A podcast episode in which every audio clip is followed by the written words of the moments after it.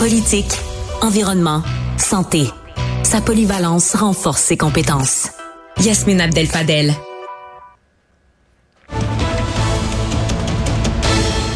C'est le moment de notre rendez-vous avec la collègue Yasmine Abdel Fadel. Il est à 14h30 précise. Bonjour Yasmine. Bonjour Marianne.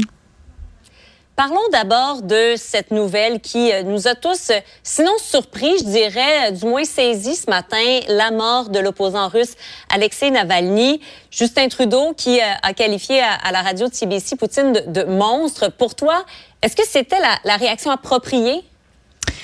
Je sais pas s'il faut traiter maintenant Vladimir Poutine de monstre aujourd'hui. Je tout le monde sait que Vladimir Poutine est un dictateur, qui où il n'y a plus de place dans la démocratie en Russie, que les opposants sont éliminés, euh, que la dissidence est interdite et que les élections sont très trafiqué, traficoté. D'ailleurs, on est en période électorale en Russie. Est-ce qu'il faut le traiter de monstre ou pas? De monstre? Je préfère, moi, personnellement, un premier ministre qui le traite de monstre qu'un président comme euh, le président Trump qui pense que c'est un, c'est un bon monsieur, tu sais. Fait que j'en tiendrai pas rigueur à Justin Trudeau là-dessus, là. Savoir qu'un, qu'un opposant politique euh, ait été potentiellement assassiné dans un goulag en Arctique parce qu'il avait le malheur de s'opposer au régime actuel, là, ça, c'est, ça nous rappelle les pires dictatures euh, de notre histoire et on sait que ça continue aujourd'hui en Russie, dans un des pays membres du Conseil de sécurité des Nations Unies. Je me permets, euh, Yasmine, de dire que les images que l'on voit en direct, euh, ça se déroule donc à Munich, vous le voyez, euh, c'est l'heure qui est au recueillement. On voit cette vigile où on attend possiblement même la femme de, de Navalny, mais un peu partout. Et, ce sont les échos qui viennent de partout. on nous dit également à Londres, voyez d'autres images. Donc on se recueille partout et, et, partout à travers la planète, les, les dirigeants finalement qui ont dénoncé cette mort que euh, que, plusieurs, bon, évidemment, mettent en doute le fait là, que ce soit une mort naturelle.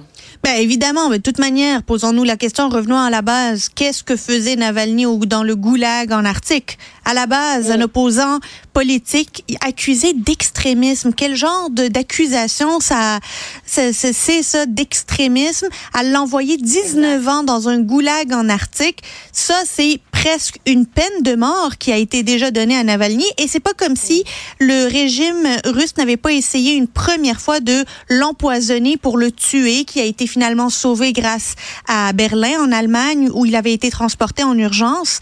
Mais le régime de Vladimir Poutine avait déjà tenté de euh, de tuer Navalny, c'était connu de tous. Ça avait été même les Allemands avaient pointé du doigt euh, le, Kremlin.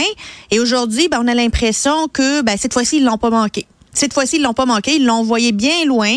Moi, j'ai hâte de savoir quelle est la suite de ça. Y aura-t-il une autopsie de manière indépendante? Son corps va-t-il demeurer en Russie ou va-t-il être transféré à sa famille en Allemagne où il pourrait y avoir une autopsie pour déterminer les causes exactes de, de euh, du meurtre, du décès à tout le moins, et de savoir aussi dans quel état il était emprisonné, dans quel état il était euh, dans ce goulag en Arctique, là, parce que euh, ce n'est pas, c'est des travaux forcés, c'est, on le voyait très amaigri. Mais il se savait mort depuis déjà plusieurs années, euh, M. Navalny. Mm-hmm. Oui, y avait-il même des caméras justement dans cette prison? Quelles euh, preuves on pourra euh, apporter? Bref, euh, on va suivre ça comme le monde entier, je dirais, avec beaucoup d'attention. Maintenant, autre dossier de retour chez nous. plus les heures passent, Yasmine, plus on en apprend sur ce double meurtre à Vaudreuil-Dorion. Le suspect, on le voit, qui est maintenant accusé de deux chefs de meurtre non prémédité, de fois de faits graves également. pour toi, est-ce que, Yasmine, le système a échoué après prévenir un, drame comme celui-là?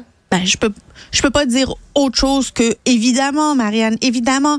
Je sais pas si tu te rappelles là je pense, je pense qu'on avait même eu la discussion euh, la sergente Maureen Bro qui avait finalement euh, est tombée sous les balles de quelqu'un qui avait été déjà mm-hmm. reconnu non criminellement responsable qui avait été libéré par la commission des libérations conditionnelles euh, puis là, ben, on se retrouve un peu dans le cas du gars qu'on connaît, qui a des problèmes mentaux, qu'on connaît sa situation tant dans le système de santé que dans le système judiciaire, qu'on sait qu'il est capable de s'attaquer à des personnes qui sont complètement, qui lui sont complètement étrangères dans la rue.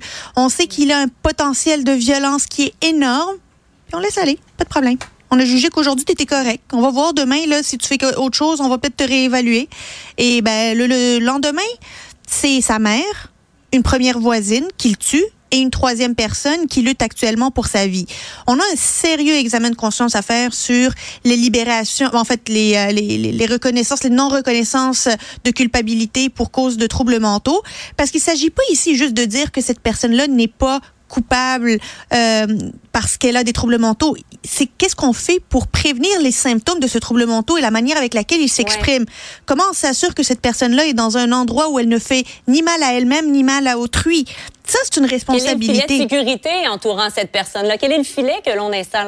Exact. Notre système n'est pas juste là pour déterminer qui est coupable et qui n'est pas coupable. Il est là pour assurer la sécurité de la personne et de toute, de toute la société.